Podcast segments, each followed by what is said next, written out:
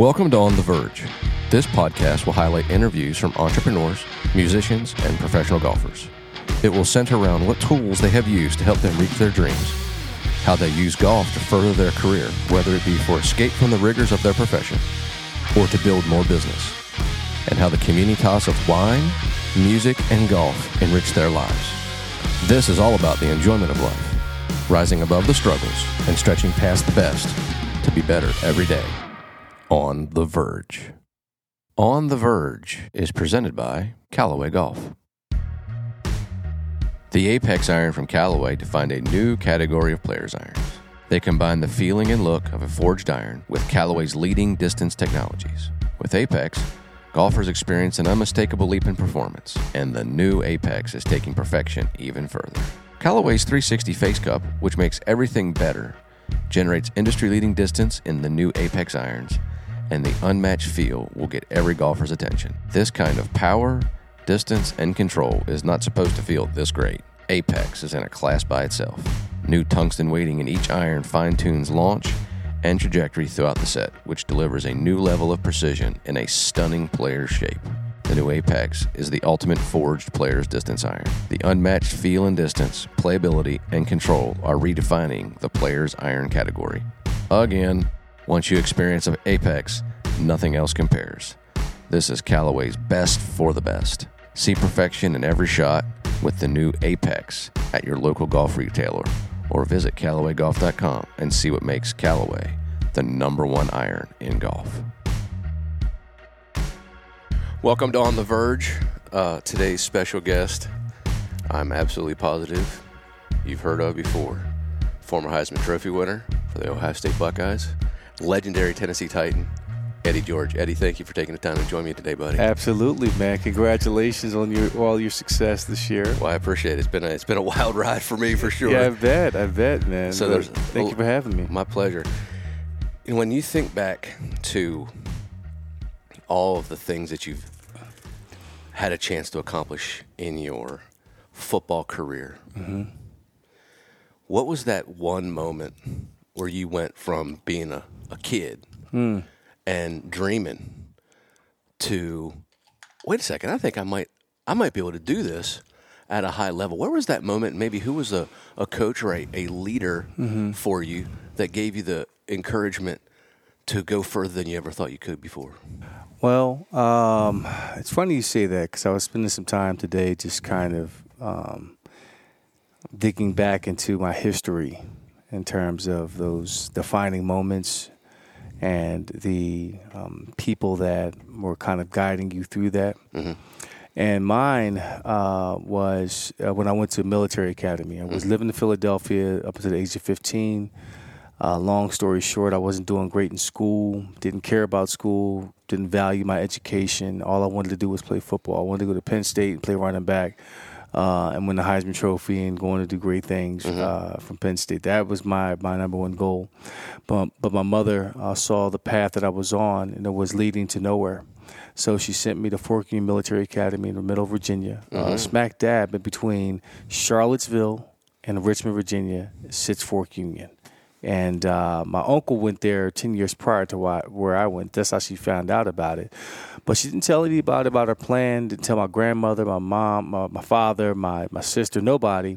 She just surprised me one day when I came home from summer school. She said, Hey, you know what? Next year, you're going to go to Forky Military Academy. And I fought and screamed, kicked. I called my aunts, my great aunts, my uncles, said she can't do this. She's going to wreck my dream. Who's going to see me at Fork Union Military Academy? There's nothing down there. There's nobody that's going to see me. I knew nothing about it. So um, I go down to Fork Union my uh, my junior year. Uh, and uh, I came in with a little bit of an attitude, but real cocky. Like, okay, mm-hmm. I'm, right, if I'm, if I'm gonna do this, I'm gonna come down here. I'm gonna start these boys down in Virginia can't play football. I'm from you know suburban one football, the best in the Northeast. Yep. And a little arrogant, so I come down from Philadelphia, and I'm at that time about six foot, 168 pounds, soaking wet. Um, not very fast, but full, really confident in my skills. Mm-hmm. And uh, the coach Sullivan um, was the, the, the gentleman who was my my, co- my coach at the time. Uh, he showed us around the campus, and he's taking us taking me through the, the the barracks where the cadets stay, showing me where the classes are, takes me down to the uh, SD Center where this new facility that they just built. And I'm just like not impressed by any of this. I'm like, well, listen, what number can I get? I want a single digit. And he says, well, you know what? Um, if you're good enough to get a single digit, you, you'll get that. And then he said, uh, I said, well, you know, I want to play running back. You know, what's, you know, when I want to start. That's that's that's my goal.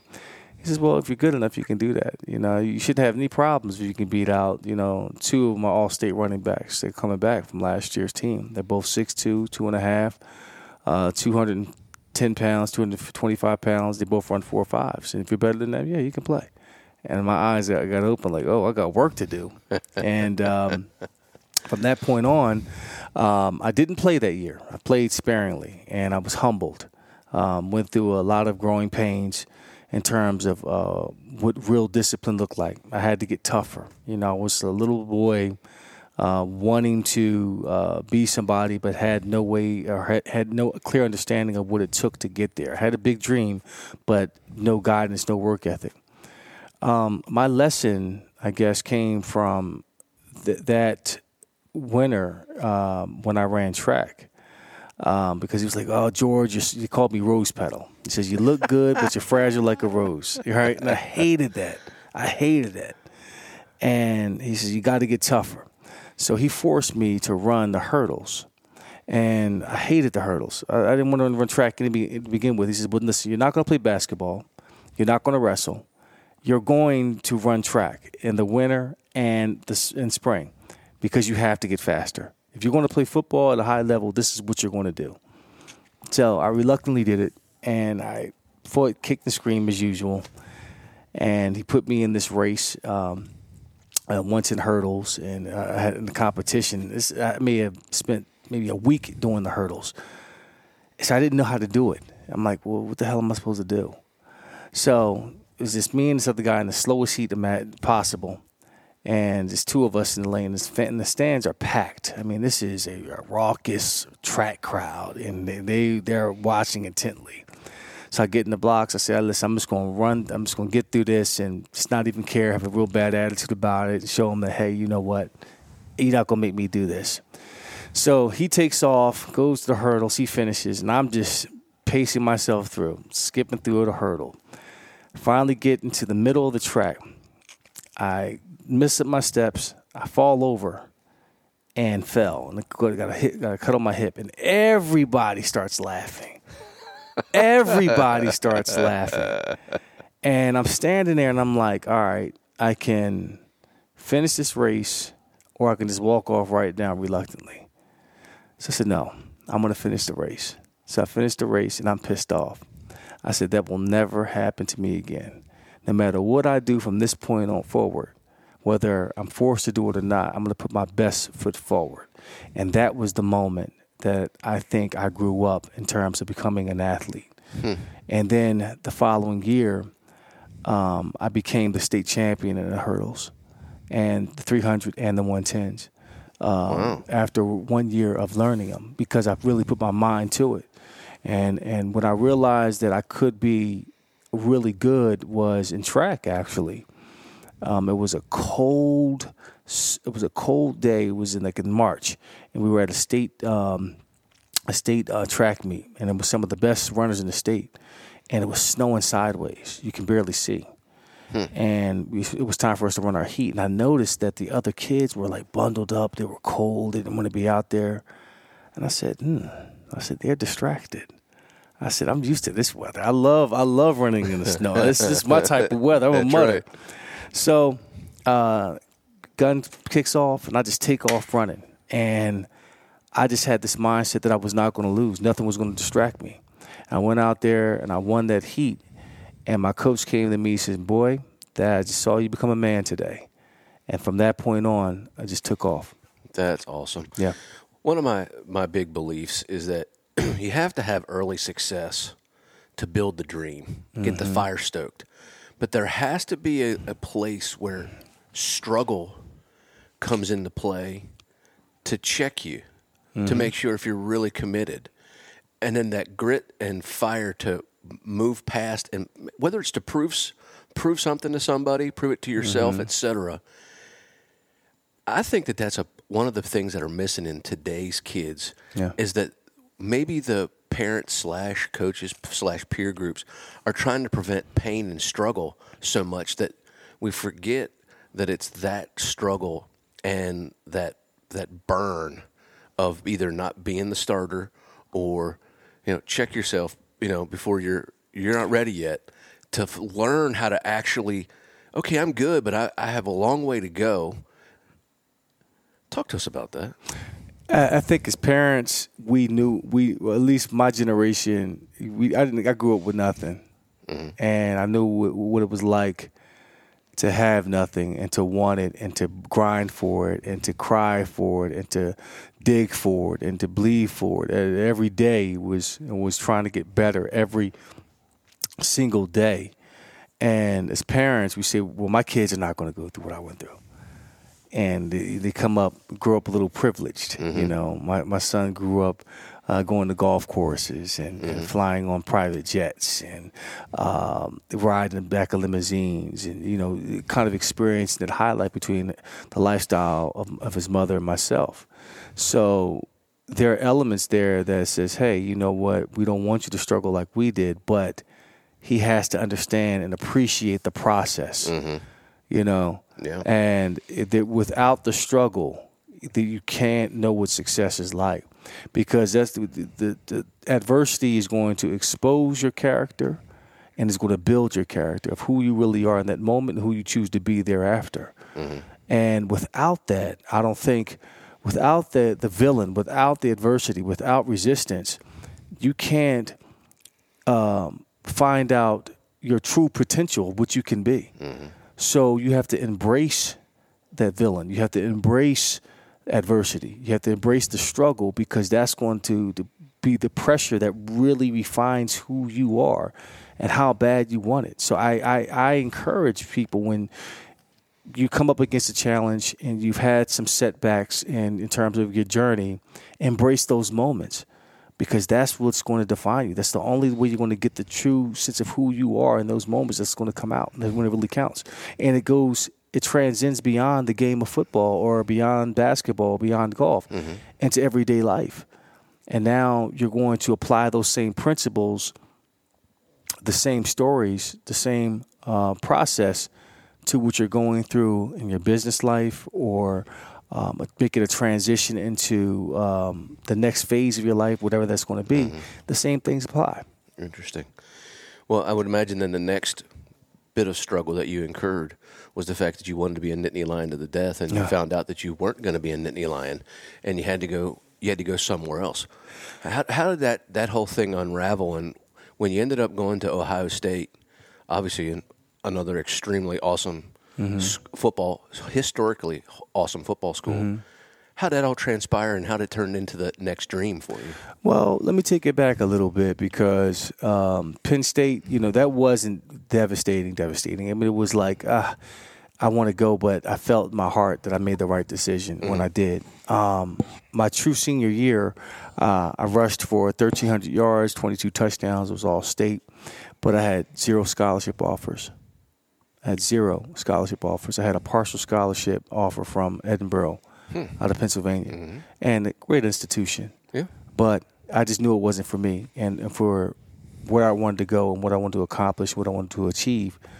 It wasn't uh, the next stop for me, and I could have made the easy decision to graduate from Fork Union, leave an all boys school, and just get the hell out of there and go somewhere else and settle for that. But I just felt in my heart that there was something a little bit more out there, and I'll never forget. You know, Kevin Plank, who was the CEO of Under Armour, he mm-hmm. was at Fork Union at the same time. Oh wow. And he used to call me. He said, "Hey George, so where are you going next year?" He's he was going to Maryland to Yeah. walk on. I said, "Man, I'm going to come back for postgraduate year." He says, "What? Are you crazy? Man, get out of here! You got a partial scholarship to go to Edinboro. Why would you come back to this? There's no guarantee that you want to go to Ohio State, Penn State, whatever your dream is. I mean, take for what you got. Get out of here." I said, "No."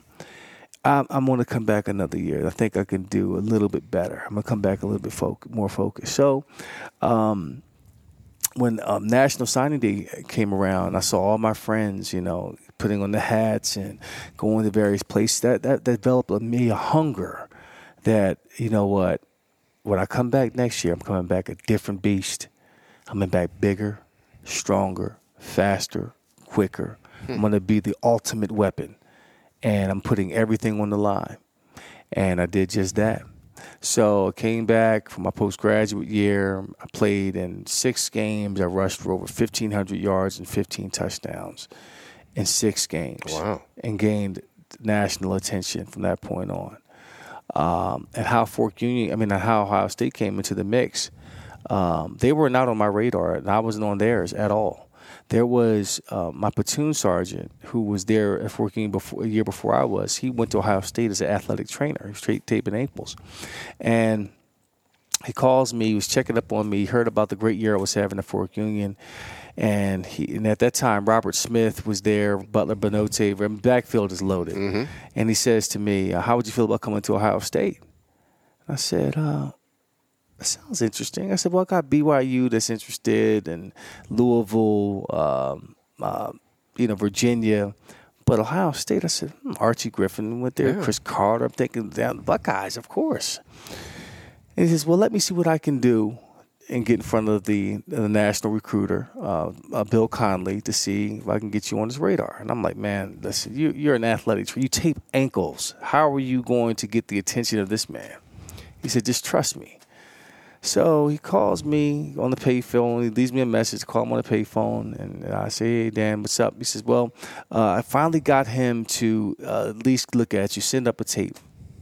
So I prepare a tape, and at this time, you got to get off a VHS. Oh yeah. Put it in the package, send it up, and it's uh, like a, a week long process. Yeah. It's not like it is now with Hudl.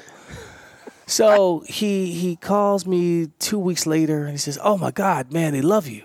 Send up another tape." I was like, okay, I'll set up another tape. Some another tape, pack it up. Calls me back a week later. I says, okay, what do you think? Says, man, they are they were just in the meeting talking about ranting and raving about you. They want to see another tape. I said, I only have six games of material. I don't have a whole bunch of tape. So long story short, um, Danny Osmond, um, whom I hated at, at Fork Union at the time, was the reason I went to Ohio State because he got us connected with uh, with Bill Conley. and from Bill's perspective, it was like, how come nobody is recruiting this kid? You know, what is it? There's got to be something there that his grade something. Mm-hmm. It was just I was a diamond in the rough, so to speak. And um, they came down. They looked at my film. and made sure the dimensions were right. I was 6'3", 220 pounds, and mm-hmm. um, they said they wanted to give me an offer. And, and Coach Cooper was really honest with me. He says, "Listen, you know, um, I'm going to give you an opportunity to compete at running back." and we want to offer you a scholarship right here on the spot.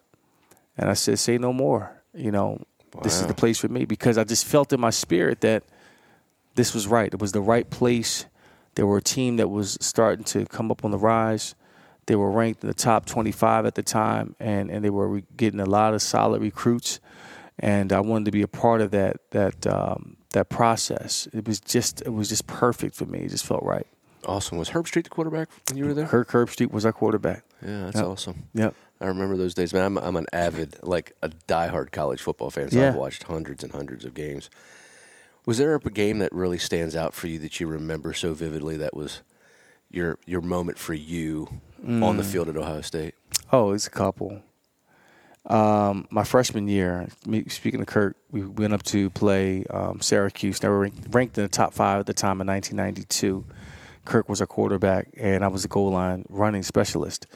And um, uh, and that game was a night game, was a game of the week against Syracuse. We were picked. We were like maybe 35 point up, uh, underdog, point underdog, something unheard of. We were supposed to get run out of the building. Well, I went on to score three touchdowns that night. I became touchdown Eddie.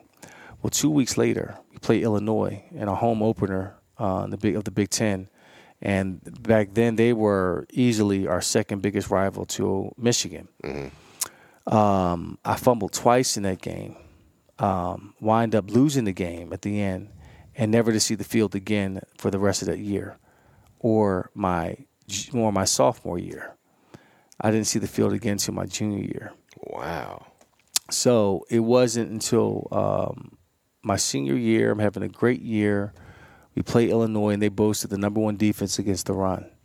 They had two first round picks on their on their defense, two top five first round picks, Kevin Hardy and Simeon Rice. Mm-hmm. And when I tell you it was a day that we were going to run the football, it was snowing sideways. Terry Glenn, our, our great receiver, was out. God bless his soul, was out with an injury. And it was going to be grown man football inside the box. It was going to be nine on seven. We knew it, they knew it, and that's how it was going to be. Mm-hmm. And that was the moment where, before the game, the whole week, I just felt this energy in my my in my spirit, like something great was going to happen. I didn't know what. I just couldn't. I couldn't contain. I couldn't sit in class. I was just antsy that entire week, and I just knew the challenge that was that was uh, before me because they knew I fumbled the football my freshman year. They had me in the in their the defense was in my head and all this other stuff and I was just in just a, a mode of just attack and, and, and seek and destroy, seek and destroy. So in the first quarter of that game, um, you know, I was just on such a mode of just, just, just, just attack this defense and, and, and lay the law and impose my will, and uh, that I just got just got lost in terms of the yards. I didn't account for anything. So after the first half, we're up. I think we were 2017-3, I think, um, at the time. And my offensive lineman, Jamie Sumner, says, Man, did you see how many yards you have right now? I broke off a couple big runs. I said, No, what is it? It's like you have 182 yards and 11 carries. I was like, Oh, wow. Okay. All right. Let's let's just keep it going. So that was the moment I think for me when it all kind of came together. Oh wow, that is really cool. Mm-hmm. It's interesting th- the state of mind that you had there. Mm-hmm. Oftentimes, there's a variety of atmospheric things that are going on that raise the arousal level in your mind to get hyper focused. And Mm-hmm. it's one of those probably the one of those. Why couldn't I harness that every single week? Right. Saturday and Sunday. You know, at the end of the day, it takes a level of impetus. It also makes something has to make you feel like you may have to be, and they've studied this, up to, but no more than 20% past your best is what you can actually achieve. Mm-hmm. And that, that the one, the past against Illinois, it's a big game weather's against you. So an atmosphere, like the weather and the atmosphere, are two things that can throw you into that that that state of mind. Mm-hmm. Factor in your competition, two great, two phenomenal defensive players, and a great defense in Illinois, and your own personal desire to succeed, Yep. and your own work ethic to be in that moment. Those that's like a recipe for The perfect storm. for for a perfect storm. Yep. And to me, it's like it's, it's unrealistic to get any athlete to be able to do that all the time. But it's really powerful to know when you're there, Mm-hmm. so that you don't interfere with the run. Right. You know, if And ever- try to make it happen. yeah. Right. Like, so when you you've had probably many games, college, prof- high school, college, and professionally, that those kind of things came together. Mm-hmm. Is there anything that you could pinpoint, maybe that led up into the week, or during the game, or was it just something that every once in a while clicked for you in your head, and you just got locked in and to the point where there was no way anybody was going to stop you? Well, there was one thing that always stood out to me was I wasn't playing for myself. I wasn't playing to win the Heisman. I was playing for my teammates. I was playing for um, for the Buckeyes. I was playing for you know the city of uh, Nashville, and that always um, drove me. And it, it, I wouldn't tr- I wouldn't try to have a routine. I wouldn't I never relied or believed in um, superstition in terms of doing the same thing. Just, I mean, that's my superstition was not to have one, but just to respond and react and be fluid at all times, to be able to adjust in any moment.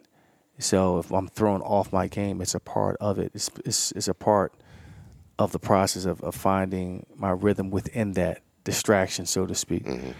Um, my my thing was was visual visualiz- visualization and being able to um, feel the plays. I would take I would get out my playbook, and I'll go through the first 15 plays. Funny that we're talking about this. I just found my playbook from the Super Bowl 2000. And I was Oh. going through my old office notes, and I was like, man, this is kind of cool. So I kind of went through the first 15, first 15 plays of the game, and I have notes, just little reminders of what I need to be, and it's make sure I'm getting width on this play to really sell this front side so I can get the backside tight off the A and B gap off the backside.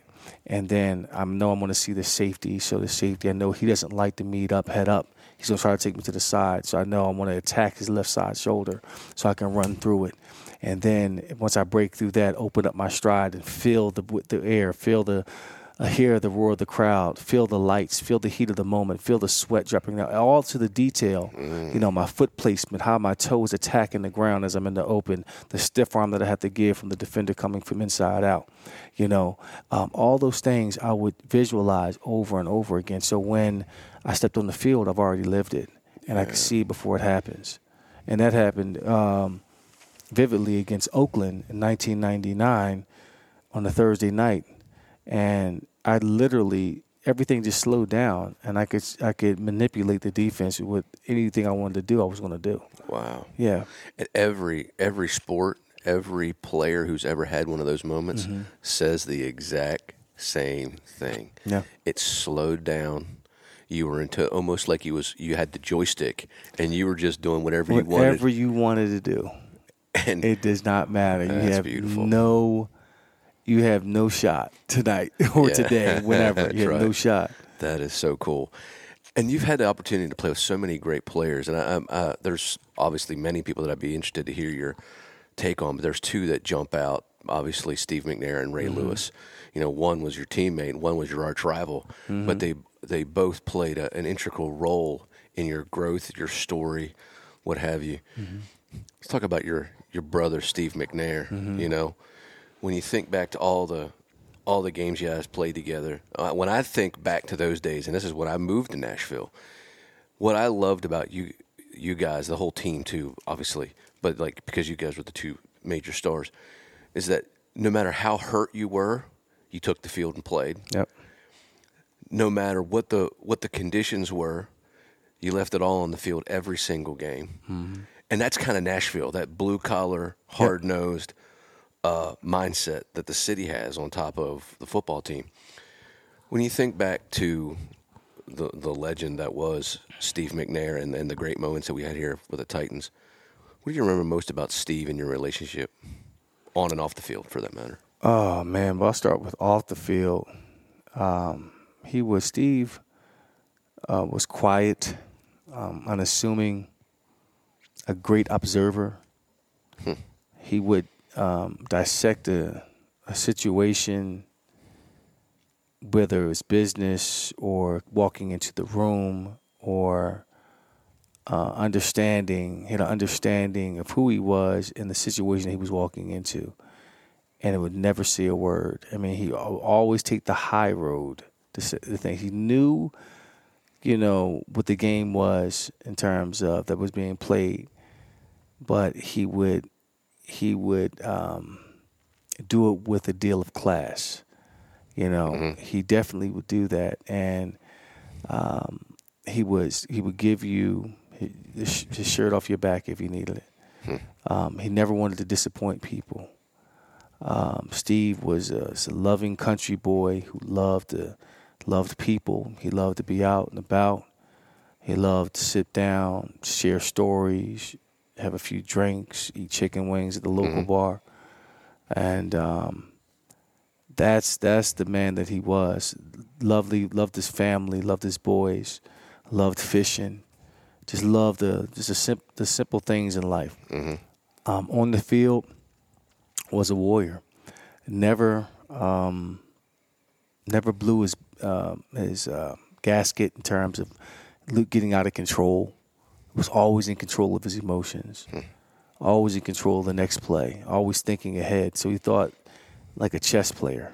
You know, especially when he got into his MVP years. You know, his his his, his prime years. He was definitely in control of uh, what he wanted to do and the control of, and mastery of the offense. And he's he was just um, awesome to see him develop from, you know, in terms of uh, football terms, from grade school football to develop to a high school quarterback to, you know, being um, Master Yoda, so to speak. That's right. As a quarterback, you know, I remember days when he um, couldn't uh, throw a five yard out with confidence to throwing the game winner with no time on the clock against Houston. Yeah.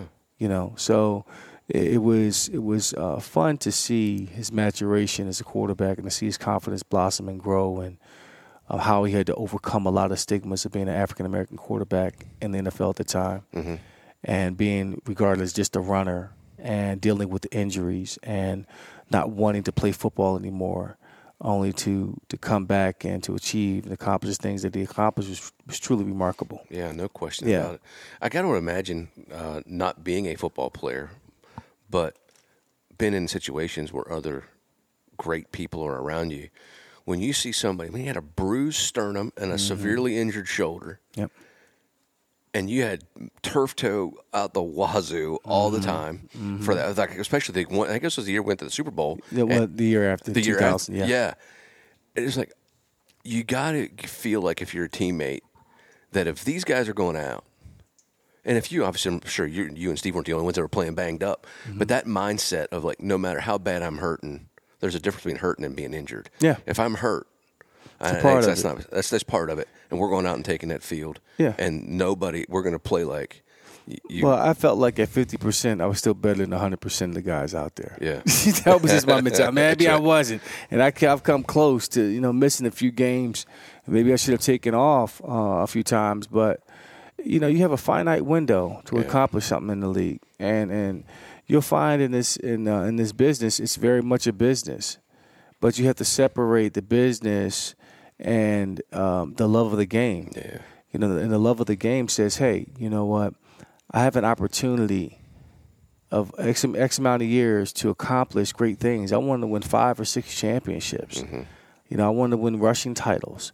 And I can't do that by sitting on the bench, especially if I can. If I can walk, if I can run, if I can cut, if I can try to tweak my game a little bit, I'm going to do just that because you, you never know. Yeah. You know, I mean, you think, oh well, I could take it for granted. I'll be back next year. Nah, that that that's when your window closes. Mm-hmm. So you have to take advantage of the opportunity while you have it, the opportunity to get it done. Yeah, no question. Ray Lewis. No, I, I tell you, I didn't. Obviously, he was a Raven, so I hated the Ravens. I did too. I still yeah. do. but but I, it's interesting because I never would have thought that you guys would even have like a relationship that would be mm-hmm. as close as it is. But he strikes me as a very powerful and enduring guy that you once you got to know would be somebody that you'd be intriguing to be around Yeah.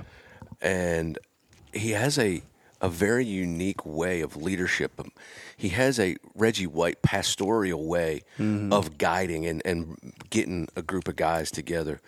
When and when you think of Ray Lewis and what he did, whether it was on the field or off the field, what has Ray brought to your to your life? Oh wow! Well, Ray and I go back to '96 uh, before we came into the league, and um, that's our friendship is has always started there, and it led from a friendship to definitely a rivalry. Um, so I understood who he was as a as a man. He understood who I was as a man. You know, we shared um, a lot of our dreams and desires early in our career together. When they were the Ravens and we were the Tennessee Oilers, and you know, we both went to our first Pro Bowls together. We hung out with each other. You know, I remember going to do a card signing. I said, "Come roll with me, man." So after I did my signing, we'd go to the bar and get some mai tais and talk and, and chase women. You know, Yeah, that's that's sure. what we were doing. Um, but when it it came down between the white lines, um, it was business. You know, it was no handshakes. It was no no friendship. It was no smiling. You know, um, I, me- I remember I went to go try to see him before a game. He didn't want to talk. I said, "Oh, that's the tone. Okay, that's how that's how we're going to do it." so it, it it always was always that mutual respect there, and you know, when every time I played Ray, it was a different type of game. It wasn't a game. It was warfare. Mm-hmm. That was the nature of it. And if you lost your life or your career ended that day, then so be it. You know, it was no it was no friendships. I mean, the the Baltimore Ravens of 2000 arguably, in my opinion, is one of the top defenses ever to to uh, be to play in the NFL. And I put that up against the 85 uh, Bears. 85 Bears, the 86 uh, Giants, the 92 uh, Eagles, uh, Yeah. Philadelphia Eagles, and those boys were nasty. And they played with with bad intentions. Oh, You know, yeah. I grew up in the, air, in that area, so I, I know Yeah. how they, and they- and that's how the Ravens played. It was it was nothing trickery, no trickery to it. It was four three front, cover two, occasional cover three, beat it. Yeah. You know, I dare you. I dare you to beat it. You, know, you had, and every guy on that defense was hitting you with bad intentions. so, um, not only did Ray galvanize and inspire his teammates, he inspired an entire city. I mean, he, the Baltimore was defined by Ray Lewis, and that was because of his spirit. It was because of the things he's gone through in his life. Um, you looked at a man, you know, prior to that year, his career was in jeopardy Yeah. he may not have played another down of football. That's right. But to come back from that is one thing. But to win a Super Bowl and to begin to win over people and to change the the rhetoric, rhetoric around his name was completely different. Yeah. Completely rebranded himself. So, you know, it lets me know that if your mind is is truly focused on a goal and you're willing to do whatever it takes to get there, you can get it done Yeah. because what makes Ray so powerful is not necessarily his athletic prowess or his abilities or even his heart. It's, it's his intellect. It's in between the temples, and and that's tied to his spirit. He operates out of a warrior spirit, Interesting. and in order to defeat that, you've got to go there yourself. Because if you're not spiritually strong, and he sees that, he'll take your heart and he'll have you for the rest of the game. Mm, interesting. And nobody wants to see that. yeah. So you've got to be, you have to be spiritually fit when you go up against that because it's going to take you to beat a spirit in order to get the victory. Interesting. One of the, I've spent a lot of time studying uh, f- Flow State, Flow Genome Project across the the globe with a guy named Steven Kotler and Jamie Wheal and a handful of other guys, and they talk about the the challenges and the difficulties of when you can no longer be in the arena and how hard that is for a boxer, a football player, basketball player, like a rock star, a music, an actor, actress. When you've lived this life and then all of a sudden it's gone, Mm-hmm. how hard is that? It's very difficult to go from um,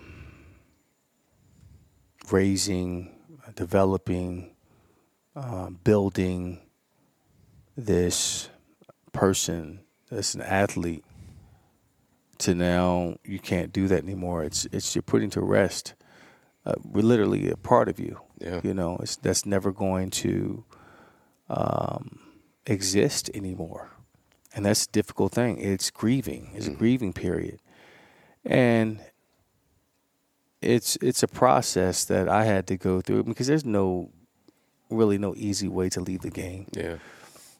You can have the press conference, you can get your jersey retired, you can get all those things. Um, but it uh, it's difficult to um, to really process it mentally. Like, man, I can't wake up and go to the grind anymore. You know, for me, it was the process.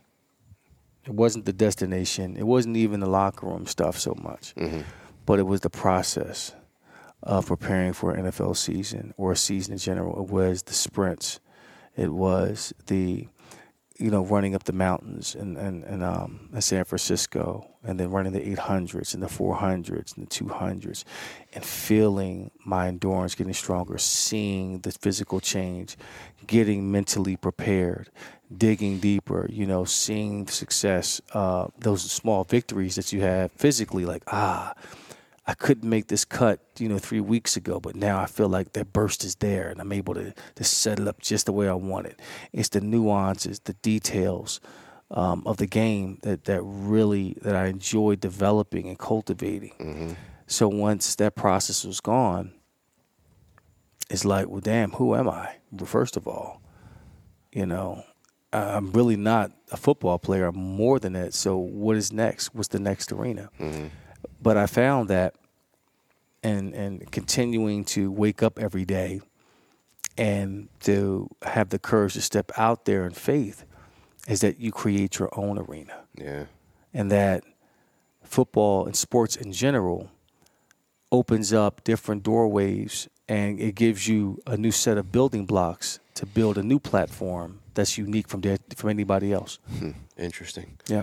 What what happens when you're in that, that great moment? You got seventy thousand people screaming for you or against you, with a, a group of guys all with the same mm-hmm. cause.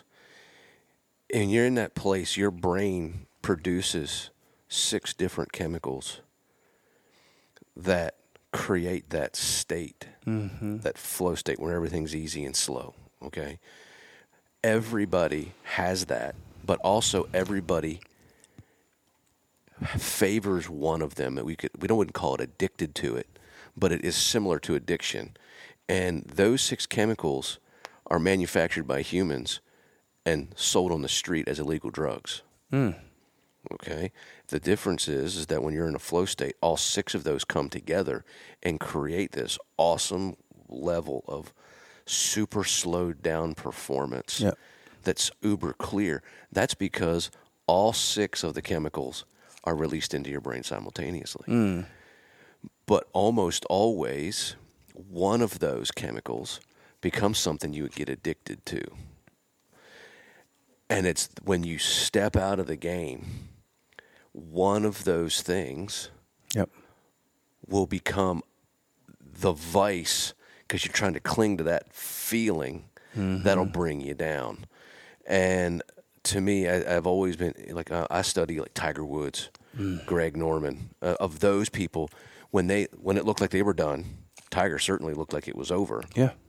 Tiger struggled with many with, with certainly things, opiates, and uh, the things that were trying to soothe his heart, so to speak Yeah. and Greg Norman not that much different. When you felt like it was it was over, what what was do you think that you missed the most? Guess it was conquering, Yeah. imposing my will. You know, there was nothing that I could impose my will upon or to conquer.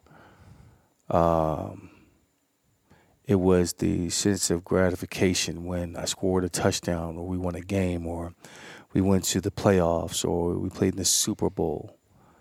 Um,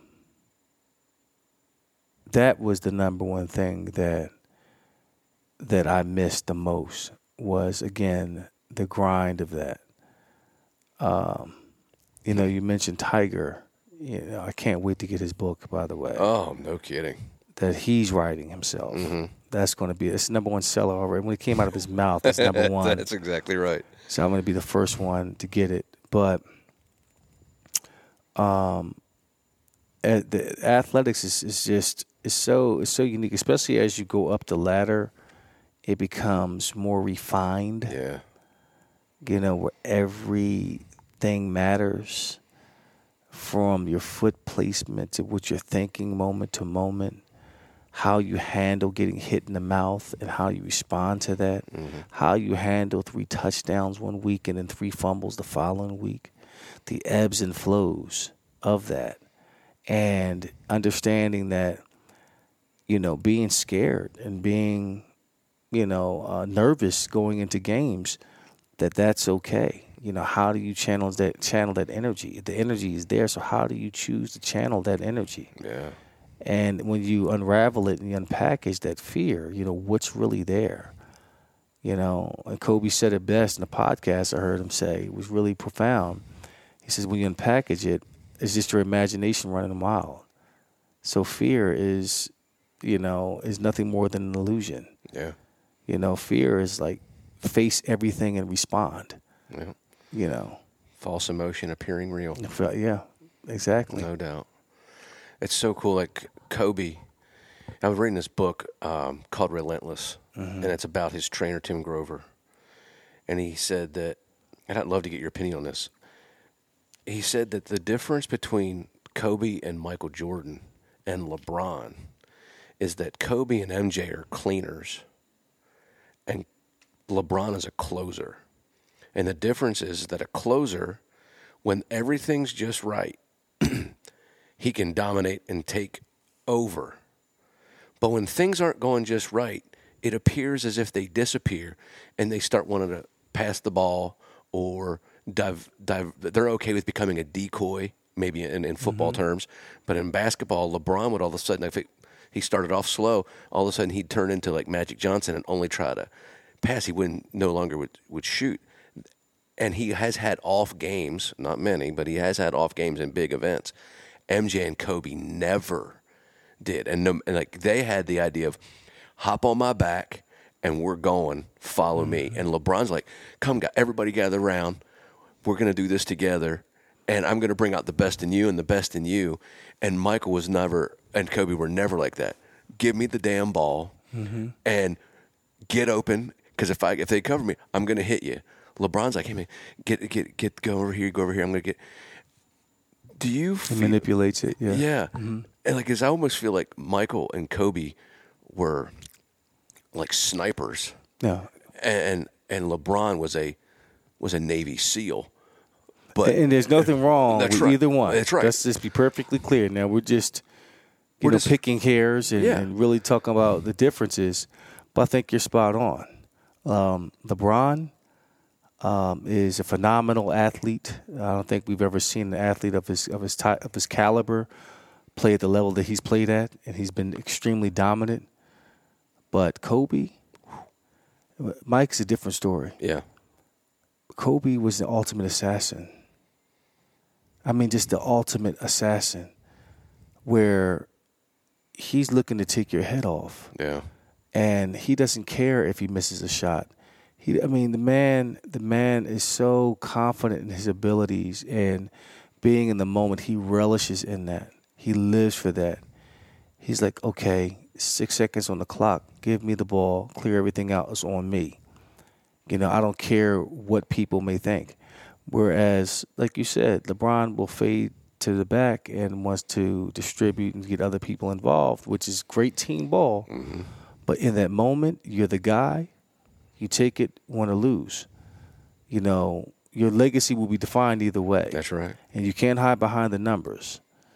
You got to hide. You, you only only the clips are going to show you really stepping up and taking a shot or um, winning winning the ball in your hands when it really counts the most. So I think I think you know that's the difference, and I think more so MJ than than Kobe because Kobe studied Michael to the T. Yeah, I mean, he studied him down to the damn socks that he wore, the, the style, the way Yeah. he walks, talks, and that's a great person to emulate if you're going to do anything. and he's the closest, in my opinion, to be like Mike in terms of that, Mm-hmm. in terms of tenacity, attention to detail, um, certain leadership styles. yeah, I mean, not everybody, you know, you can't always be a dictator. You know, I think you show a level of appreciation to guys. That's how you get the best out of them, in my opinion. But, um, but in terms of killer instinct, Kobe all day, without without without a doubt. when you when you think back to the, the, the running backs that you admired when you were growing up, and even probably even while you were still playing, who were the the handful of guys that were like your you, who you paid attention to? Oh wow! Um, when I grew up, Walter Payton. Walter was the, the the that guy that would inflict pain on you. Um, I studied a, a lot of the old timers, Hugh McElhenny, the Galloping Ghost. yeah, You know his ability to cut on the drop of a dime, uh, to make guys miss in the open field. Um, Gale Sayers was another one. I used to love, love watching him run. Just his his ability to make people miss. I mean, he was known for you give 18 inches of daylight. That's all he needs, and he's gone. Of course, Barry Sanders, the great magician. Uh, but it was, but for me, it was Jim Brown. You know, my my father loved Jim Brown. My grandfather loved Jim Brown. So as a result, I love Jim Brown and uh, Earl Campbell yeah, guys that don't because running backs are are unique in the fact that they have to run from a spirit at some point in the game you have to impose your will. Mm-hmm. You have to run from within. Yeah. It's instinctual. You can't think about it. You can't say, "Hey, I'm going to plant my right foot here, and I'm going to stiff arm a guy." Mm-hmm. You know, it has to be in you to punish somebody. You have to deliver the blow before you be you're being hit. You're actually a defensive player with the ball in your hand, Wow. and you have to approach it like, "Okay, I see this linebacker. I can score in the first quarter, but to set up my run for the fourth quarter when it counts, I'm going to let him know how hard this feels, how this hit feels. He's going to know that this is going to be like this for the next 60 minutes plus. Are you man enough to deal with that consistently hmm. for four quarters? And guess what? My conditioning is so good that I'm I get better as I go. Mm-hmm. So understand that as we go, I get stronger. Mm-hmm. Yeah. you know, so that's That's- that's that's that's that's the one thing I wanted guys to know. It wasn't about scoring early in the game. It's about setting it up in the fourth quarter to suck the life out of you, Interesting. and to hear the the grunts and when I hit you is. Ugh, and, and you're breathing, your hands are on your hips, and you're tapping out. You don't want you don't want to see it anymore. Yeah. You know that that's that's where you impose your will. Interesting. Like when I remember, man, it may have been in the late '90s or early 2000s. Mm-hmm. Somebody asked me who you reminded me of, and I said you always reminded me of a blend of Eric Dickerson and Earl Campbell mm. because you ran upright similarly, not as upright as Eric Dickerson. Mm-hmm. You had the similar moves as Eric Dickerson, but you hit like Earl Campbell. Mm. Oh, I, I tried to have a blend. Yeah, and I could also um, see yeah. Jim Brown and Walter Payton. I didn't. Yeah. I didn't give it that much thought. But when I, I just remember being asked that question as we were sitting there talking about it. I remember being, I was like going, you know, he, he he's the size and look of Eric Dickerson, but when he lowers his shoulders, it looks like Earl Campbell. Eh, but You know what? But all all five guys you mentioned, they all have something in common. They all ran with that with that relentless spirit. Yeah, You know, Eric Dickerson. You look at some of his runs. He put his head down and ran over you, ran through, and he had world class speed. Four three. No one was catching him. Earl Campbell, same thing. I mean, Jim Brown, same thing. Walter Payton. I mean, he was the epitome of what a great running back is is like. Yeah. Heart, speed, tenacity, balance. Eh, He was he was just different. He was just different. no doubt. Well, when football ended, and there was uh that time passed between football and acting. Mm-hmm. Talk to me about because many people were kind of shocked that you you took the acting route, but you killed it. Talk to me about like where that love came from, and how it how that became like a second chapter of success for you, and it really probably is maybe an impetus to thrust you into the place you are today. Well, it was. Um, it continues to do that. And in a nutshell, it's taking a lot of that displaced energy that was left with football um, and using that as a way of. Um, it was not. It's not therapy, but it was therapeutic. Yeah. It's uh, cathartic, and and really just to tell stories. It's a form of, of storytelling. Yeah. Period Yeah. uh, and I've done various roles from Shakespeare to straight plays to even the musical with Chicago, and it's the ability to tell your story truthfully and honestly. And I've been able to uh, truly redefine myself as a person because of that process, and to use a lot of that that stuff that I no longer need um, to tell a story in an honest way it's tools that I use now, Yeah. and it's healthily in a healthy way. Yeah. So, in essence, that's how I got into theater. It wasn't about hey, let me be a movie star and and and try to um, recapture those days of when people notice me now as a as a movie star. I mean, that'll be great to win an Oscar, but you know that's not necessarily the goal. It, the goal is to is to is something I love to do is to perform. It it brings the the same um, level of focus and the same grind that I did as a football player to the craft of acting, to get on script, to go into blocking, to share the stage with another actor and, and develop that trust, that chemistry like Steve and I had. So it's a different stage, pun intended. Sure. Uh-huh. um, a different field, uh, so to speak, but the same principles apply to that, and I continue to do that for as long as I continue to, to work on the art of, of acting. So um, it was that, uh, blended with the idea of, of being an entrepreneur as well. And um, in, in the business, in business period, you've got to understand the principles of business. You know, entertainment business, uh, sports business. You know, school is a business, Mm-hmm. and if you don't understand the uh, the principles of business, then you're always going to be a pawn, and you don't know your true value. You don't know what you can truly be. So uh, once I got out of football, it was like, well, what do I want to do? Yes, my career is over. I'm sad, but I'm also excited about what I can become.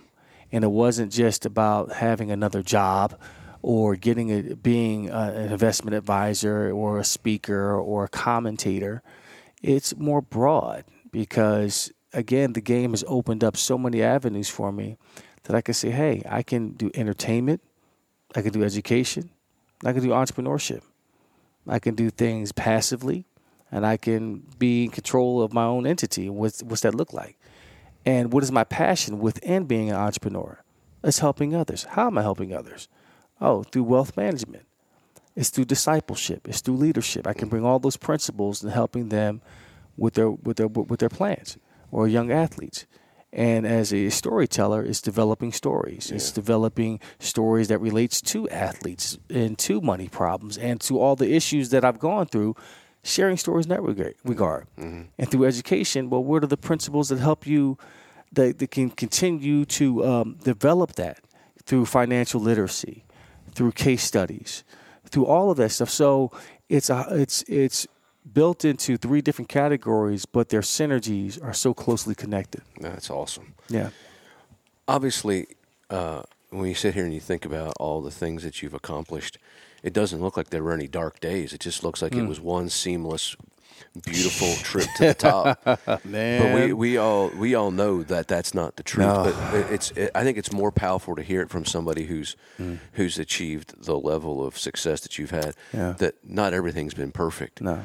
When you think about a maybe either the lowest point that you can recall or a very low point that you pulled something out of you that you didn't know you had perseverance wise or grit wise that really helped took from the, hit the bottom and went back up. What were some of the principles of the perseverance and where did you where do you where did you pull it from and how can you help somebody out there listening go through a dark well, moment for me, um, it's not it's not simple to go through it. Um, it's it's very simple for me to say it's prayer. Plain and simple. You can read a lot of health books, self help books. You can hit, listen to a lot of different podcasts. You can get a lot of different help. But the number one thing for me is my is my faith in God. Um, through it all, um, I've always relied on God guiding me to His will and uh, uh, allowing me just to be the vessel, because just my my will and my uh, physical ability can get me to a lot of places. I can accomplish a lot of great things, but when I allow the Spirit to guide me in, in combination with that, the three, the body, mind, and spirit, when they're in unison and the Spirit is guiding me, my life is more fulfilling. So when I reach the pinnacle of my own power, it's not going to be as fulfilling. yeah It's not, man, this is not what I thought it was cracked up to be. I mean, I won a Super Bowl, I won a Heisman, but this is it. But if I have the Spirit's guiding me, if I don't win it, hey, I'm still fulfilled. yeah I'm still a father. I'm still a husband. I'm still uh, sharing the gospel. I'm still able to live by the, the, the eat, feel, feel the fruit of the spirit, and that way, uh, when success or failure comes, I'm I'm still rock solid in who I am, Yeah. and I'm able to, to extract out the blessings in that. So you know, again, there have been a lot of gray days where it feels like an iron clad lid's on top of that day. And it's cold it's bitter and it's rough.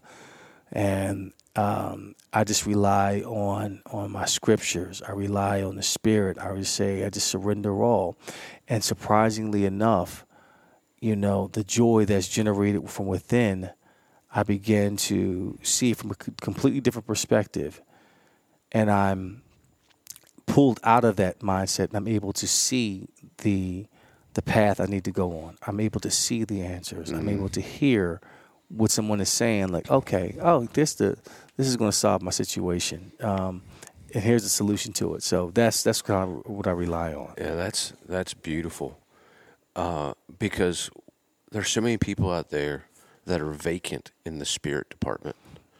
Whether it's because they have never been exposed to it, which is possible, afraid of what they can't prove or validate, always looking for always looking for proof in the uh, in I need proof that that Jesus lived. I need proof that God's there.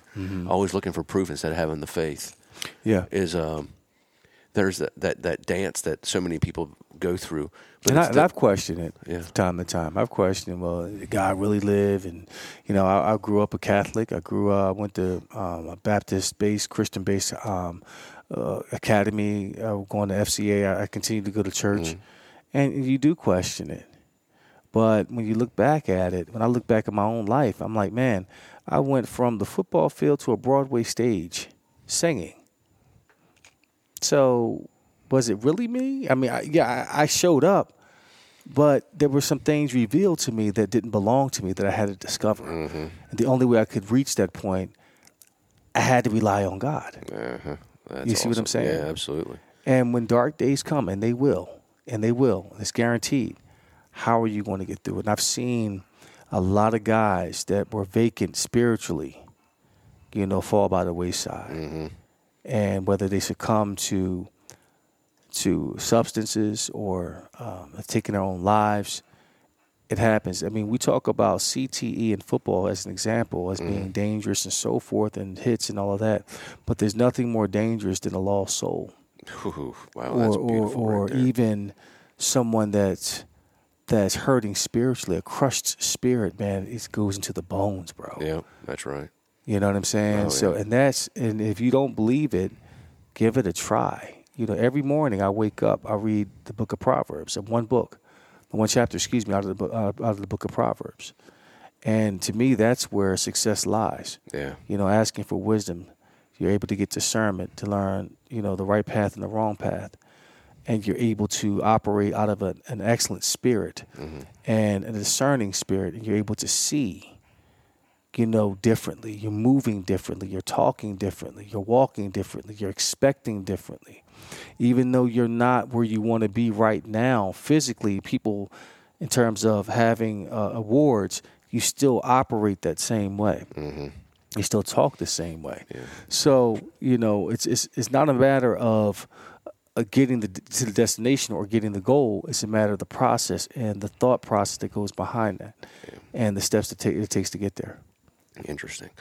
Well, we've had we've spent a lot of time understanding how you might have your batteries drained from all the mm-hmm. the things that you've done to achieve great things. When we start talking about the things that fill your cup up, got you recharged your batteries, mm-hmm. historically speaking, they're they're things that large amounts of people gather around to do together, like mindedness.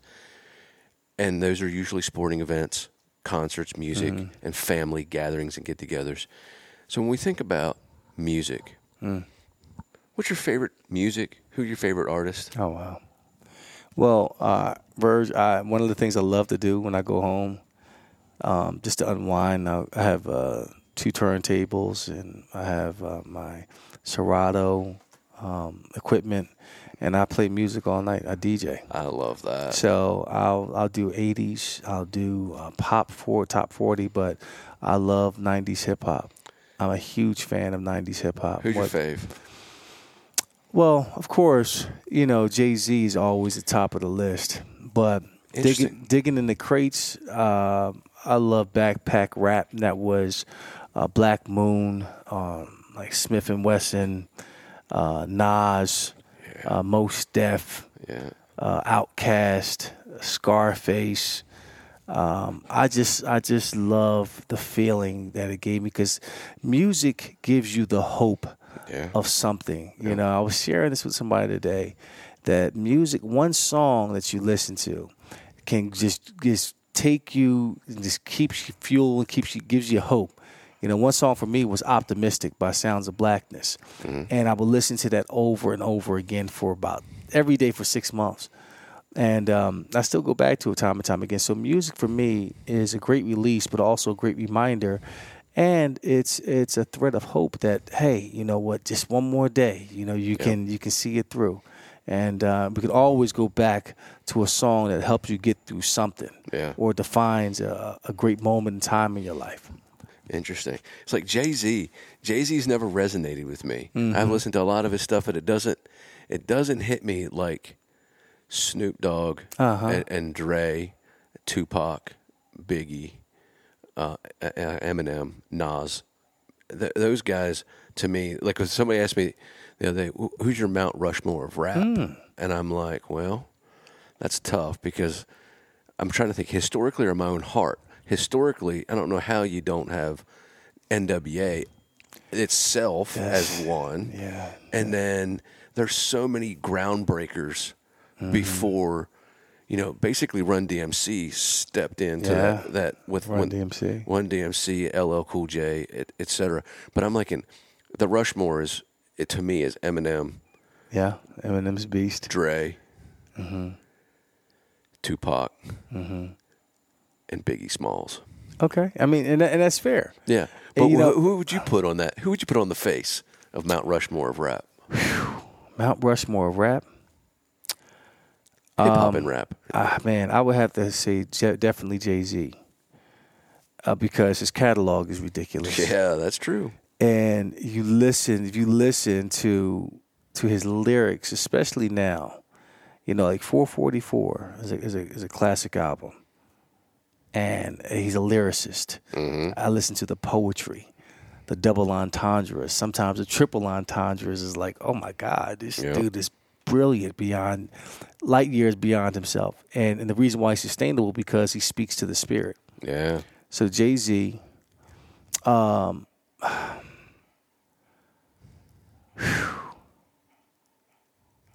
I would have to say, uh, for me personally, I would say I would say Black Thought from the Roots, because Black Thought is is he's in the moment. He can come into this room right now and talk about the amount of trophies you have, talk about Innsworth as a whole, talk about the dog that's on my lap, talk about the shoes, the vans that I'm wearing, the smoothie king that you just had, and the probiotics that's on your desk, and the golf. I mean, just all in all in rhythm now. Yeah. I mean, this right now. So, I, as a lyricist, talent wise, I have to go with Black Thought, uh, Biggie Smalls, and um, I'll have to go with uh, who else? I'm trying to think. Uh, Got to go with Eminem. Eminem. I mean, because M's the same way. I mean, he not only is, is he commercially successful, but again, he can. The essence of hip hop is when you're gathered in a cipher, and they throw you in there, and you can go toe to toe with anybody, and blow for blow. It's it's that's that to me is talent. yeah, that is talent. Yeah. What's the best concert you've ever been to? You know what? That's funny. Um, I would have to say it was recently.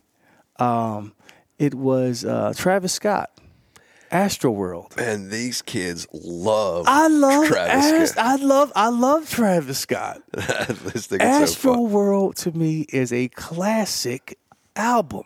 Wow. Oh my God. When I first heard it, I was like, this is something soulful about this. But he's just his energy when he hits the stage, oh man. It it, it it's spec it is spectacular to see it. And I took my sons to see it. You know, I was like, "You with me to see Travis I Scott." you love know? that. I love it. But it's so funny. Like every once in a while, we have practice in here on a rainy day, Mm-hmm. and I'll let them just like, what do you want? to Uniformly, all Mm-hmm. fourteen of them. Well, thirteen of them, because one of them's like this bizarre, weird weirdness of. He wants to listen to the Grateful Dead or the Beatles. I've never. it's so strange. He's 15 years old and he's so into the Beatles and the Dead. But across the board, all of them, Travis Scott. Like the first thing comes out of their mouth. That's Travis. Scott. When I work out, Travis Scott. That is Just put it so- shuffle and let it go, man. You don't, have to, cool. you don't have to skip through one song, and that's it's a rarity nowadays Yeah. because now you have a bunch of singles and um, you know you got um, uh, what I call it ringtone rap. You know, where it's, it's not the quality from top to bottom, the thoughtfulness Mm-hmm. uh, from song to song just isn't there. So that's why I find myself Meek Mill to me. I love. Dude, that guy's good. I love now Meek. I mean, he's from Philly. I'm from Philly guy, but Meek Mill, uh, man, he, the stuff that he's that he's talking about is so relevant, and the, he's a great storyteller because when I you know growing up in Philadelphia and when he when he raps, I can. I can I can feel the heat of the city, and I, and I know parts of the city. Like the, I can smell the cheesesteaks on South Street, mm-hmm. and you know just the vibe of the summer, just being out in the in Fairmount Park, and just the the energy. I mean, he just the way he describes it, I can I can see all that. I can, you know, smell the urine reeking out of the out of the subway. You know, it's just he just he just does an exceptional job of painting those pictures through his songs, and uh, I so appreciate that, and and how he how it's married with the right beats. It's it's phenomenal. Yeah, no Yeah. doubt. He is very good. I forgot about him. Yeah, Meek Mill. It's, there's, so, there's so much talent out there. Uh-huh. And the thing about music that's different than about sport is, that, you know, Snoop Dogg's been on the top of on the top of the ah, game since like '92 Yeah, ish. yeah, yeah. I mean, that's 92. that's 25 years yeah. of being on. Like, like, he can fill up an arena and hadn't put out anything new in a year, just like And and he's reinvented himself multiple times. multiple times. I mean, from actor to host now and uh, entrepreneur. Mm-hmm. You know, uh, you talk about the different platforms that we have. I mean, who's to say that? Yeah, you go from being a football player to being in, in the booth talking football or uh, being a commentator. I mean, that's that's a natural step, but for me, that just wasn't my long term path. Yeah. yeah. Interesting. When you think about your outside, obviously, probably the Super Bowl has to be the greatest event that you've No. been in. But as a spectator, what was the coolest game event that you went to go see? Hmm.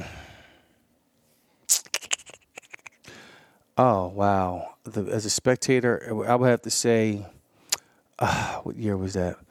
The year Rory McIlroy was at the Masters, and he was leading the entire week.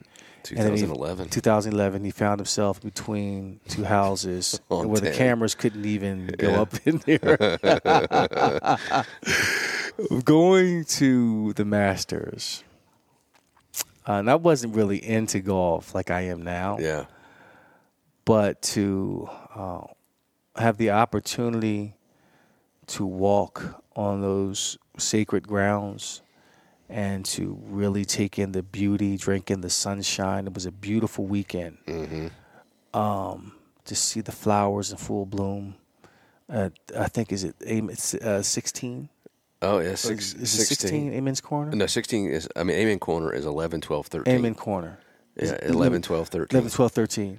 And he made a mess of 11, 12, and 13. Yeah, but that was phenomenal. Yeah. when I saw uh, Bubba Watson hit a draw, I mean, like, I forgot what hole it was, but he was way back there and he hit a draw and placed it like 25 yards out. And I said, oh my God, th- that's talent. Yeah. How did he do that? You know, that was just amazing to me.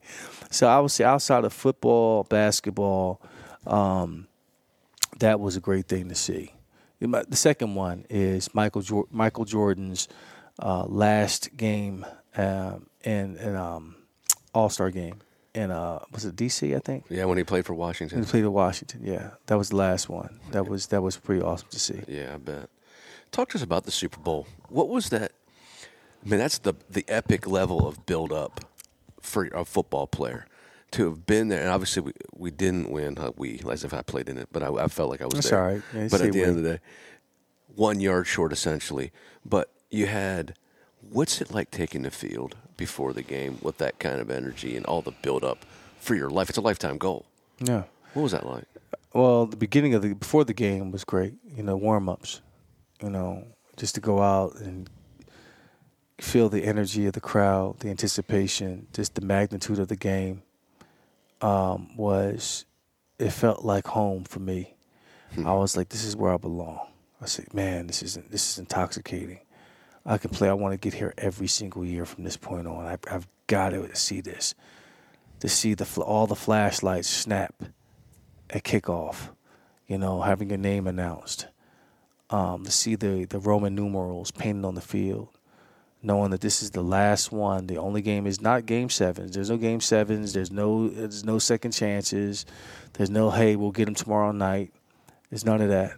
It's one one shot, one shot only, and the amount of pressure um, in that game is tremendous. So uh, it it felt incredible, but it can be a distraction because you have a lot of celebrities walking around. You you you you're getting asked to do different things. It's taking a lot longer to get on the field and to play the game. So it's in essence like it's a game, but really it's just a platform for commercials to be sold and corporate event, and it's is disjointed, so you can't get wrapped up into the flow. You get taken out of the flow real quickly. Yeah, you're down sixteen nothing. It's like, man, we didn't even play the game yet. Like, what? We we're no, we're no, no type of rhythm. So it's not usually to the second half when all the commercials are out of the way that you really play the game, mm-hmm. and hopefully you're still in it by yeah. the time that you can have a chance to win it. But that's that's how how it goes for for me. How it went for me. Oh, that's that's amazing because I have had fortune here. So so Kerry Collins and Neil O'Donnell have mm. done one, and they oh, yeah. both talked about like so they both said different things that they loved about it, and but it was interesting to listen. Like Neil O'Donnell was just loved the the preparation. Mm-hmm. Like he loved the fact that there was two weeks in between. Yeah, because he had because they he had a lot of family that wanted to come watch the game. So like that the week before you're getting tickets and what have you and a lot of the stress that goes into that week. And then it's the second week's the the business side of it. He loved this. He was a film guy. He loved the film, like studying yep. film. And Kerry Collins was also eh, very interesting. He just like his it was his lifelong dream, and he stood there and just had like a, a moment to himself when the, getting right right before the national anthem, and just like how much like he, was grateful for all the things that yep. he'd been through to be where he was, and that moment was really that was also pretty cool. I can't imagine like that's like to me. I, I've coached Brandt Snedeker at the Masters, mm. and I've been at U.S. Opens and Women's U.S. Opens, and so, I'm, but only as the coach, not as the player. So I can't. I can tell you what it's like to be a 28 year old guy out there helping a 24 year old guy win a Masters, although he didn't win, you know. But to be out there was that was a humbling experience I to be bet. standing on the range with Tiger and Ernie Els and Mickelson and Vijay and, and slapped right in between all four of those guys is uh, Brandt Snedeker, and me being in the middle of that was like, wow, this is. I'm here. What was that like? I mean, did you see Tiger on the ring? I, I, can only imagine it was like this had to be a surreal moment, right? To see all these like it's like the heaven of golfers, yeah. like sitting right there in front of you. So it was pretty cool. So if if you've ever watched Feherty on the Golf Channel, Feherty did an interview with Darren Clarke on a day that I was standing right there, and I remember him commenting. So it was kind of a rainy day, not many, wasn't much play going on, and Tiger hit balls for like three and a half hours and he literally doesn't hit the golf ball. He hits the ball differently. He really, you all you hear is the click of impact. It doesn't. He's not a big divot taker, so he literally was what they call a stripe show. He just was every shot, whatever you wanted to see. Three yard draw, high, seven yard fade, low. He, he was just on fire. And Darren Clarke went over to his divots. He'd been hitting there for three and a half hours, and he literally only took about a 12 by 8 rectangle, and he didn't take any dirt. He just pressed the grass into the dirt. So it was like all it was like like grass squeezed and pressed down into the dirt. And he just was so baffled by it. He actually even talked about it on Feherty. But I just remember hearing like all you heard was you didn't hear like like the divot flying. All you heard was just him picking it right off the turf. And it was like uh, a maestro. High, like you could see it in his hands, and he talks about it now. Yeah. Like he feels everything in his hands. Yeah, yeah. And he's just like, "What do you want to see?" I mean, it was she was showing off. Yeah. On a Tuesday, high, you know, low, and it, just hitting it so hard off. Wow. And I was like, I am in the presence of greatness. Wow. It was a showstopper. I mean, he wasn't working with Butch Harmon anymore, but he was hanging around all the Butch Harmon's guys. So Darren Clarke was there, and Adam Scott was there, and Ernie Els was there, and Mickelson's there, and it was just crazy. That is amazing. I mean, that I mean, Tiger was Tiger was the first person to come out with all the technology and all the high end video that was available to coaches to be the best at everything. So I studied him so intently. He changed my. I wake up every day and I think David Leadbetter for creating the golf teacher job, and Tiger Woods for elevating the profession Yeah. to a level that I could make a living doing what I do, and do so in a very nice way. right, right, right, right. Tiger did things that nobody's ever done before. And like this is like humbling, man. Think about this. There's two stats that totally blew my mind. Three different times, Tiger Woods was number one in every statistical category except bunker saves, like getting up and down Wow. from the bunkers. No, this is even funnier. The, the year in which he was like 73rd in bunker saves, he only hit 43 bunker shots that year. What? He never hit it in the bunker, so it didn't make a difference. oh my God. He was better. He was the best driver of the golf ball, the best iron player, greatest up and down, greatest putter, greatest mind, greatest strategist. He was the best at everything. It was unbelievable. Then this stat totally freaked me out. Two separate times. Tiger's up and down percentage was greater than the second player on the tour's up and down percentage by more so than the worst player on the tour was compared to number two. Think about that.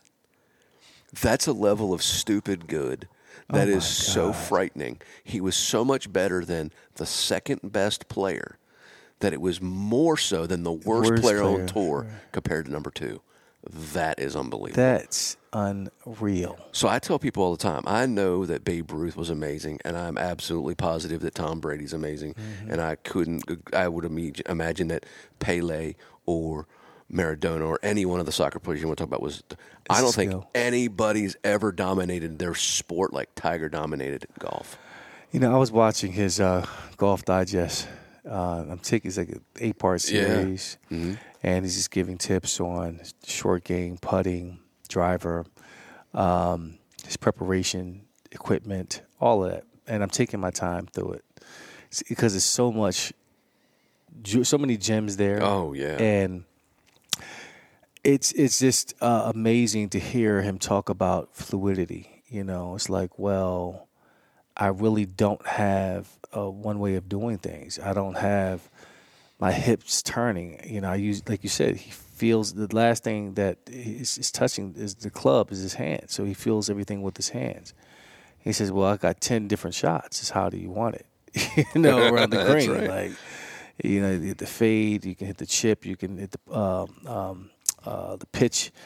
He's using the six irons, uh, five irons around the greens. I'm like, what? You use that? I'm thinking all I use is my 54. you know, I didn't know you could use your six iron around the greens. Yeah. So I talked with Stevie, his caddy, a Mm-hmm. long time ago, and he said that when Tiger hit chips where the green was breaking right to left, Uh-huh. Tiger would intentionally fade or slice spin his chip to deaden the ball because it would make it kind of curve up the hill Uh-huh. and it would kill it. So anytime he needed to make sure the ball stopped, he would work the ball against the slope to kill it. So he would actually draw chips and fade chips depending on the slope and where the pin was.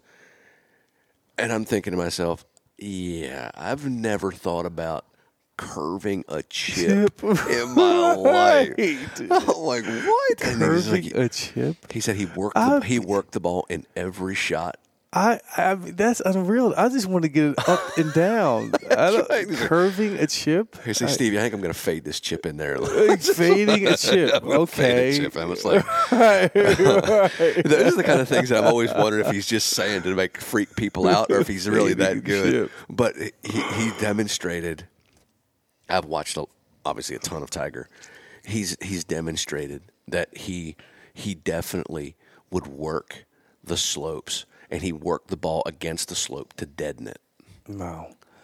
Man, that's that's, that's, phenomenal. That's talent, baby. That is talent. That is talent. That is talent. one of my other passions and part of what my show is about is the, the love of food and wine, and I'm a Mm-hmm. big wine guy. And of course, it look at me. I love to eat. I haven't, haven't, haven't missed a meal. Haven't missed a meal in, in uh, 45 years, almost 46. You you do you like wine? You Oh, I love wine.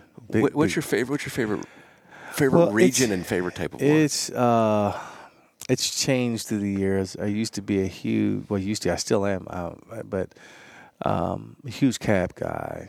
Um, love uh, California Reds. mm-hmm. You know, whether it's Caymus Special Select, uh, Silver Oak, uh, Duckhorn. Um, there are a few French wines that I like, but now um, I'm liking the Pinots a lot more. You know, Etude or Mm-hmm. Meiomi, especially during the fall, Yeah. because it's like right in that sweet spot of cool, but still warm enough that you can wear shorts and a nice sweatshirt. A nice Pinot by a fireplace is perfect Oh, before yeah. we hit into the fall. Then I hit the more robust Yeah. uh, Cabernets, but um, that's that's probably my favorite right now that I that I'm on. You know, Meiomi's Yeah. an interesting wine because it gets a lot of criticism because it's so popular. Yeah, But do you? This is interesting. It's different. Like first time you had it, it was so pro. It was a different Pinot. uh huh. It has, it's it's got a it's got a little more backbone it. It's got a little more. Yeah, it. it's it, it's it's a hybrid of a Cabernet and a lighter red. You know what I mean? yeah. mean? So what is in it? What to be called a Pinot in California? It has to have at least eighty percent Pinot. So it's it's seventeen percent Syrah.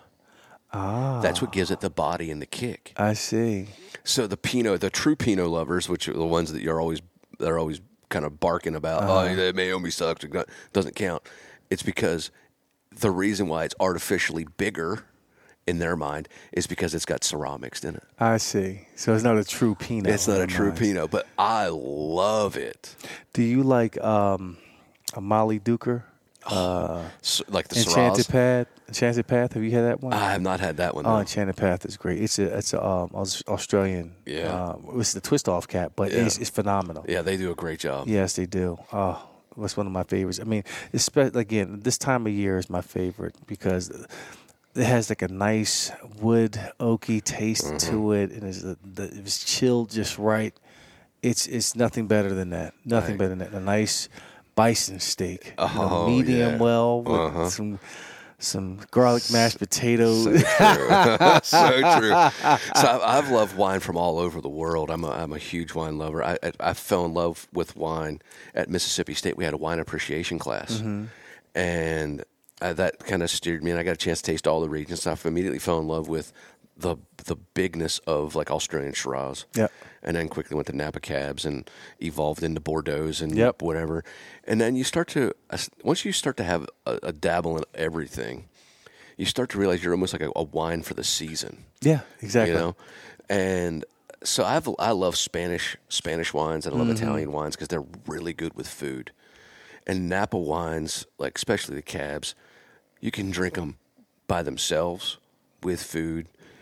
It's a food unto itself. It a is. good a good bottle of wine. It's food. That's right. It's not a drink. It's That's- food. That's exactly right. That's exactly right. yeah, yeah. So I'm like, when I think of Napa So Valley, what do you what are you currently drinking? What would you recommend? Well, that's, like, that's well, like, so I, I was like, I'll step you through the world. Okay, so like, Mm-hmm. if I'm going to Napa Valley, you know, I like some of the classic ones like Stag's Leap Cask Twenty Three, Stags, yes, sir. Joseph Phelps Insignia, Mm-hmm. and for for me, Shafer Hillside Select Shafer, yeah. Mm-hmm. is so good. It's it's spectacular. The the Pinots, I love Willamette Valley Pinots in Oregon. Mm-hmm. Oh Um, yeah, or any or any Oregon Pinot yeah. it's phenomenal. Domaine Serene, Evenstad. Reserve, Yes. phenomenal. Uh, I love the Spanish wines. I like Tempranillo. I like Mm-hmm. Never had. Ribera del Duero is a region there that's phenomenal. It's got a little bit of Grenache, a little bit of Tempranillo. Awesome. Um, Italian wines. I love Italian wines. Italian wines are more acidic than most, so they go Mm-hmm. great with foods with fatty, like sauces and or fatty meats. So, makes sense. Like Barolos. Like uh, uh, Barolo's my wine that I talk about all the time. Is the one that I forget to pull out when somebody's coming over Mm-hmm. that I want to blow somebody's mind with because I mean, it's easy for me to go and grab uh, a nice arsenal of Bordeaux's that I have, Yes. or like the big name Cabernets out of Napa. But then, like, I'll be sifting through, I'll be maybe reorganizing my wine cellar. I'm like, damn it, I forgot about that Barolo. I love Barolo and Brunello. I've had some amazing Shiraz. I've had Penfolds Grange. Have you ever had Pen- Penfolds, yeah, I have. Oh, That's a good one. goodness, That is, that is excellent. so good. yes. And Ch- Chilean wine, uh, Don Yes. Melchor, uh, their Cabernet Yes. Reserva is phenomenal. Argentinian Argentinian Malbec Mm-hmm. is so good. So like I've dabbled in them all, and Yeah. really my one of my all time favorite wines is from South Africa. The golfer Ernie Els is a big wine guy too, and he stole the number one. Then stole. We just took him from the number one winery in South Africa to his own, and it is absolutely as good as anybody's wine. Really? it's so good. It's it's uh, Norman's own. It's, it's Ernie Els. Ernie- It's it's Ern- Ernie Els. Ernie Els' proprietary blend, and it's it's. Where can it's, you get it? You can get it here in Nashville. Okay. You know, red right over there. I here. might have to go check it out. It is so good, and it's done in a Bordeaux style. So it's a Wow. blend of Cab, Merlot, Cab Franc, Petit Verdot, and um, Malbec. And it's mostly Cab, like seventy-two percent Cab, and then the other 28% are just scattered across the other yeah, four grapes. yeah. So good, and it has a very distinct. Because it, you know, Stellenbosch in South Africa has got the red, the red soil. You can actually taste that in Mm-hmm. The soil, wine. yeah, oh, yeah, yeah. so good. Yeah, and, and, I, and I- of course, like I said, I've not missed a meal in 46 years. I mean, I love steak, but I love Italian food, and I love. I just don't like liver. I don't like Mm-hmm. Lima go. beans, and I do not like cauliflower. But other than Uh, that, cauliflower is not bad, I can't do Eh, it. Cauliflower is a good deal. I, I love I love cauliflower. The liver, it can't do it. Can't do liver. Yeah, because it's impossible. You can't do liver. Well, final question for you. You got your your dream foursome on what golf course? Who you going to play with, and what golf course you want to play? Wow. Oh man, there's so many courses that I have. I mean, I'm, I'm really literally new, a new passion for golf Mm-hmm. because number one, it's it allows me to be athletic, but also adding the intellectual side like chess Mm-hmm. Yeah. and course management, decisions. It's such an exquisite game. It really is. It it really is such a golf offers you a quality of life, like just to go out there hit balls for hours and to go play and have conversation and style and all of that. Um, I just I just love it. Um, that being said, wow, I would have to say I enjoy playing with Jerome Bettis. He's a phenomenal golfer. Really? He's really inspired me to play a lot more. You know, it's, hey, you got to get involved over like the last 15 years. But I've been busy doing other things with my business, everything, trying to get off the ground and so forth. But now I have some time to play. So I would say uh, Bandon Dunes. Would love to go play that with myself, Jerome, Tiger, and Brooks Koepka. I love that. if you've never been to Bandon Dunes, Never been. but I'm gonna tell you something. It's the greatest golf destination anywhere. Really? That's, that's all I've heard. I've heard that. So I tell people all the time, if I get one round of golf to play the rest of my life, I'm going to play at Cypress Point. Hmm. But if you're going to give me a whole weekend, I'm going to Bandon Dunes. Bandon Dunes. It's literally there's a handful of beautiful things. When you get there, your cell phone doesn't work. You are so off the grid, they can't find you. No, so your cell phone won't work. There are five of the top 10 public golf courses in the world on that hmm. one site. Hmm. You get there, you can either stay in a villa, there's a hotel right by the, the band, the original golf course, Bandon Dunes. Their buses are never late the food and their and the like the pubs and the wine and the cigars that they have it's it's the guy's paradise. Oh, my phone doesn't work. Great wine great beer great whiskeys great food great golf. Nothing's ever late. And at night they have this gigantic putting course right outside the hotel and you gamble and smoke cigars and drink wine and you're having the greatest time of your life. You're like i'm getting a little tired and you, it's 210 You're like, oh my god! And you, you got to get thirty six more in tomorrow, Right, You know, right, with right. and a half hours of sleep. Right. It's it's magic. They have done something there. So like once again, it's the journey to get there because you, uh-huh. like, you can't get there from here. Right, that's what I hear. It's, you could literally get to Ireland faster. It, it, wow. you can't unless you have your own private jet. It's like from here to Vegas, Vegas to Portland, Portland to Coos Bay, Coos Bay. Somebody comes pick you up, drives you forty minutes to the resort. Boom, you're there. oh my gosh. For me, the two times I've been there, I, I, it took me twelve hours and thirteen hours. It's a it's a day. He's And spent the whole day just getting there. Yeah, and Yeah. for me, when I went to, I've played in two professional events in Ireland. It was Mm-hmm.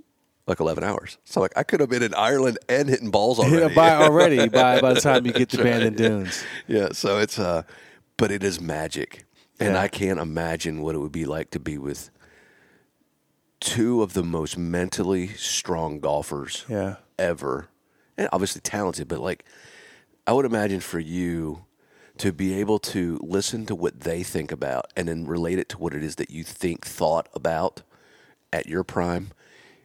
You would you'd gain a whole new appreciation for yourself and them because of how many things are bizarrely different and exactly the same simultaneously. Exactly. Exactly.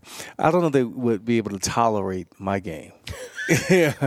I mean, there'll be. s- I That's mean, a temporary state, Eddie. Yeah, because yeah. I mean, I, I'm working. I'm Virgil. I'm, I'm working. Oh man, I, I, every night I'm doing something golf related. Every single night, whether it's wrist, uh, my my uh, working my plane, Mm-hmm. working on coming through the ball. And you know what was interesting is I was watching some a video and somebody was like, "Was this like your? It's like throwing the ball underhand.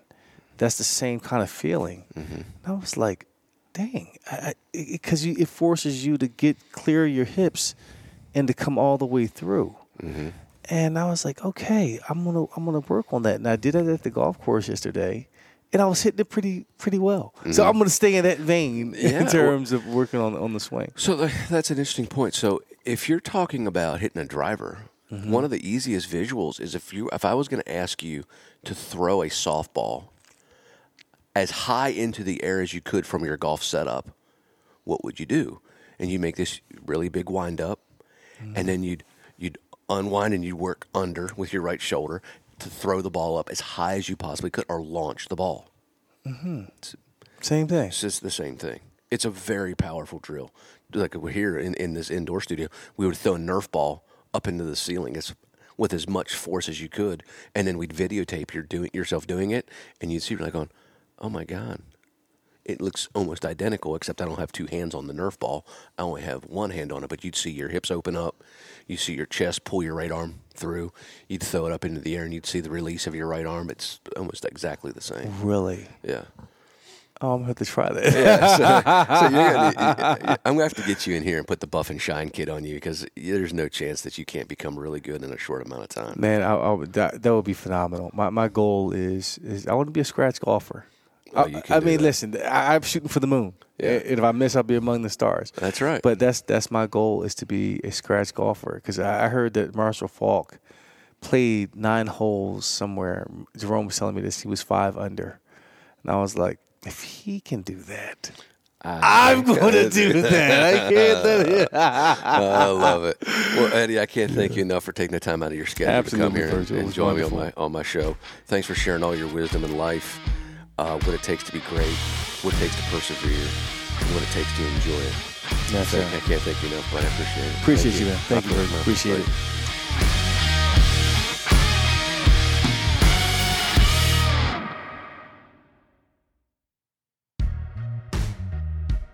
Callaway isn't just pushing the boundaries of driver technology, they're pushing ball speed further than humanly possible. The new Epic Flash driver with Flash Face technology features Callaway's first ever driver face engineered with artificial intelligence. By harnessing this power, Callaway was able to create, test, and refine over 15,000 different faces to find the absolute fastest one. The way speed is created has been completely transformed. Learn more at CallawayGolf.com slash AI.